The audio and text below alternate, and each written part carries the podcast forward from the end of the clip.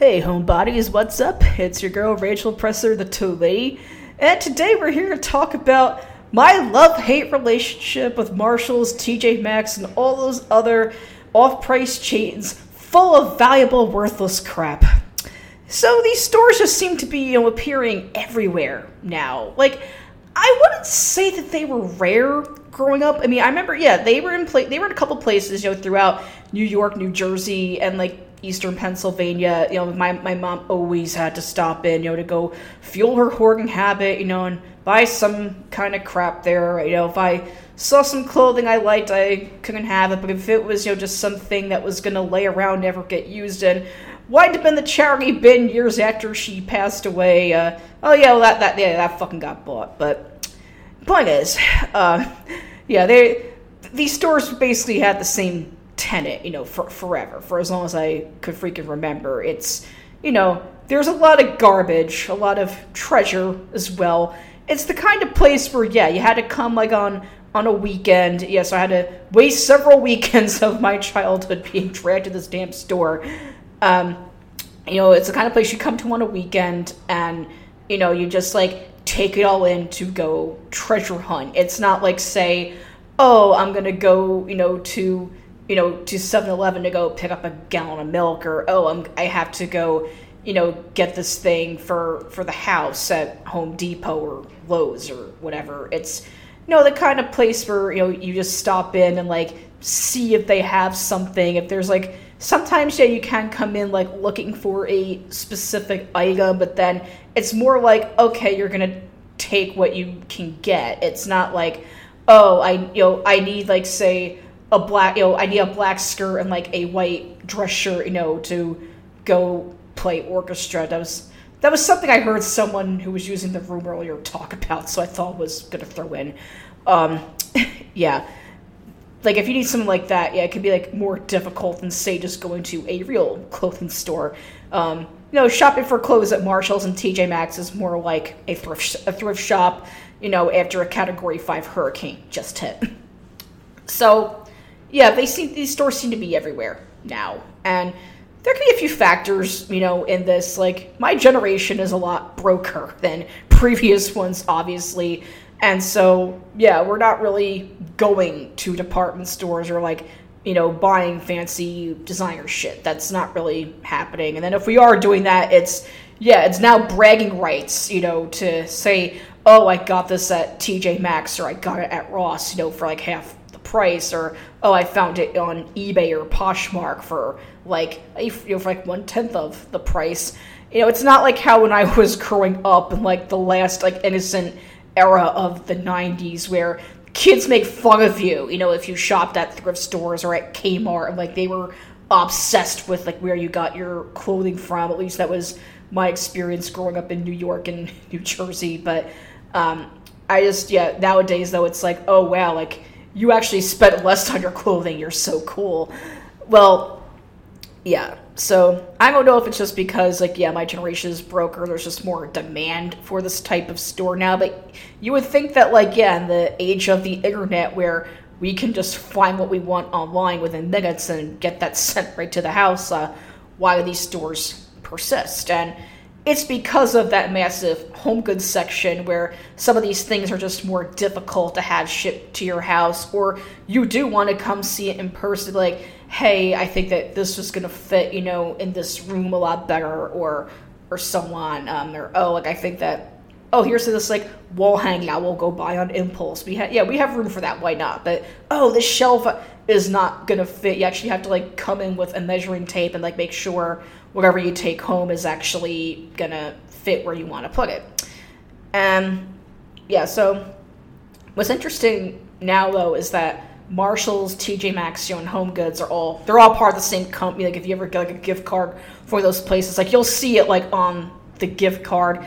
But the first, you know, but the first of the two, though, you know, Marshalls and T J Maxx, they were actually rivals for a couple of decades. Um, you know, because so I dove into the history of the off-price chain. Um, you know, like, Marshalls was really um, like like the like the innovator in this area, because it was the brainchild of a couple rich guys in retail who decided, you know, to push this whole affordable luxury concept with, you know, with their flagship department store in Massachusetts. You know, they were they, you know, they decided, you know, to get together, open up a store, because hey, you had to go to a store back then. It wasn't like today where, you know, you get you could just buy shit on Amazon or buy it from like literally millions of other smaller smaller retailers, or like some of the big fish that try to compete with Amazon.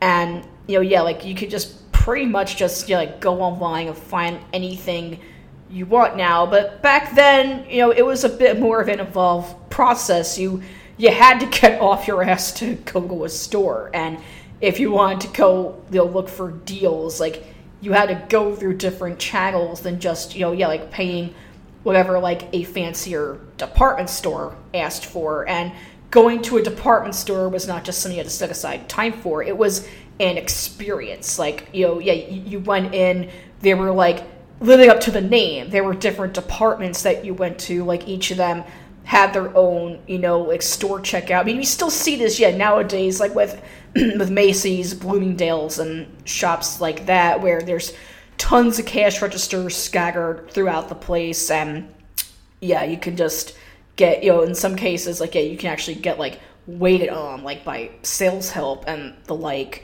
and so that was a given, you know, back then. Like, it was part of a whole experience, and so, uh, whereas this whole um, affordable luxury concept, you know, with the original Marshalls, you know, that began in the nineteen fifties, was that, you know, yeah, they got much cheaper merchandise that was, like, still pushing high quality, because, yeah, it was still, like, designer and, like, and prestige brands, and so they got, like, out-of-season stuff for, like, factory seconds and sold it for, like, a quarter of what it would sell for, yeah, like, at Bloomingdale's or, like, you know, the, some of the, the shops like that.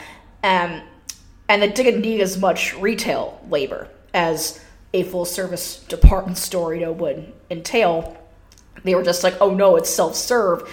You can just, you know, like, walk in and out, you know. You don't have to be waiting on. You don't have to, oh, yeah, like, spend all this time, you know, like, waiting for someone to come serve you. You just pick out what you want, and then you bring it to the register yourself. And it was considered a very revolutionary concept back then. You know, nowadays the way that we shop, it's, you know, it's actually, yeah, hey, I you want to go get a U S B cable at Target, you're gonna go to the electronics department, you'll be lucky if you get asked for help looking for anything. Yeah, you just go to the department, you look around, and then you bring it to the register and you leave. And, you know, so yeah, I think that, like, I think with the exception of electronics, paying in different departments is otherwise not the norm. But back then, though, it was pretty revolutionary. And so, yeah, the economy, you know, was booming. You know, people had disposable income. Yeah, yeah, what's that? You know, that's in my generation doesn't fucking know.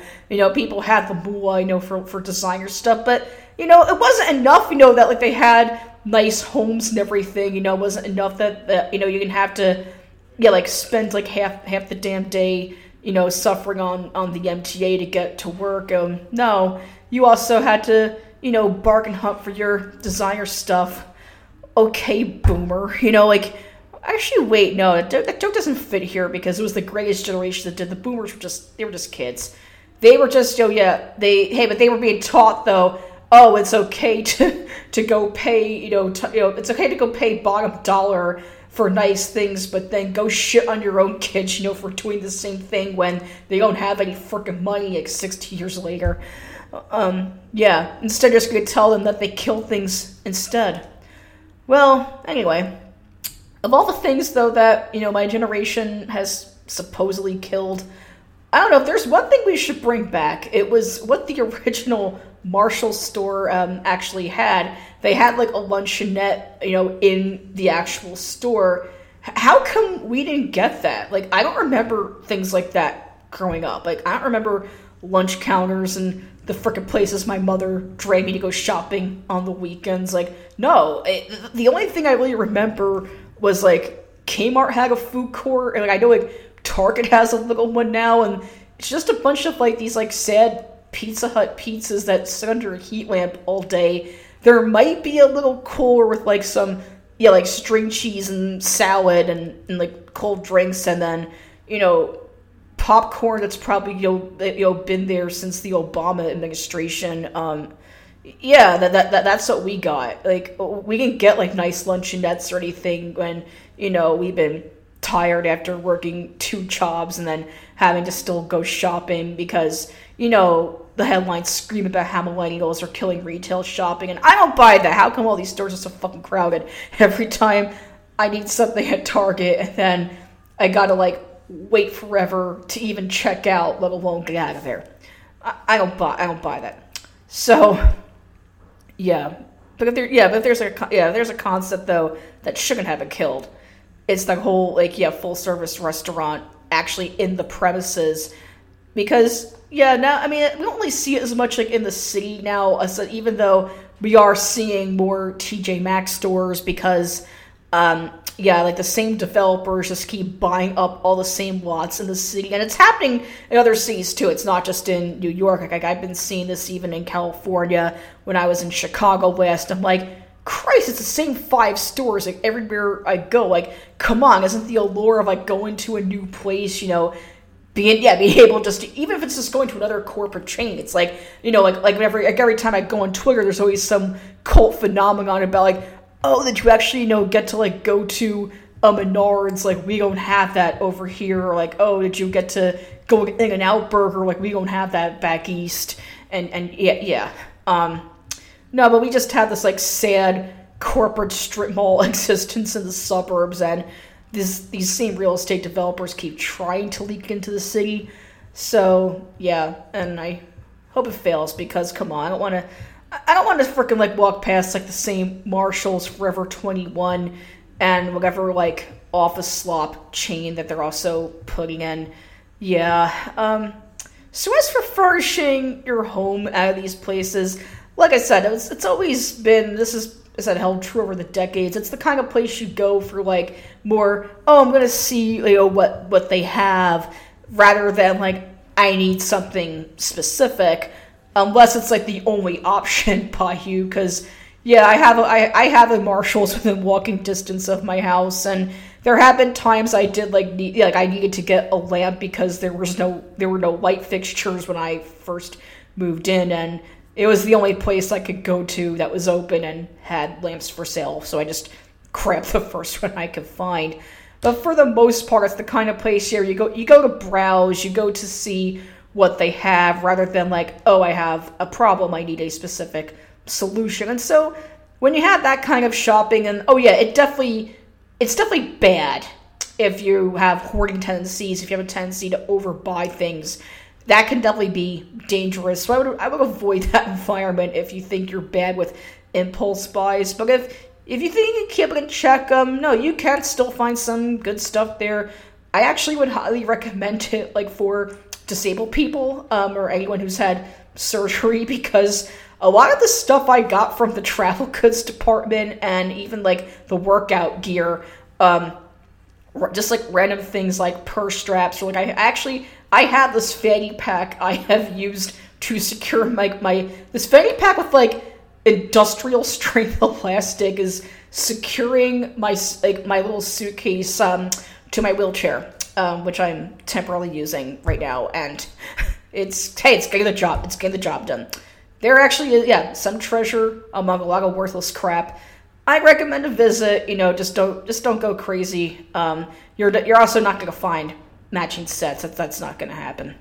So, yeah, feel feel free to check out some more, uh, yeah, like, retrospectives, um, history, and thoughts on various HomeGoods retailers over at Homestratosphere dot com. Be sure to follow us um, at Homestratos on Twitter, and I'll catch you again next time.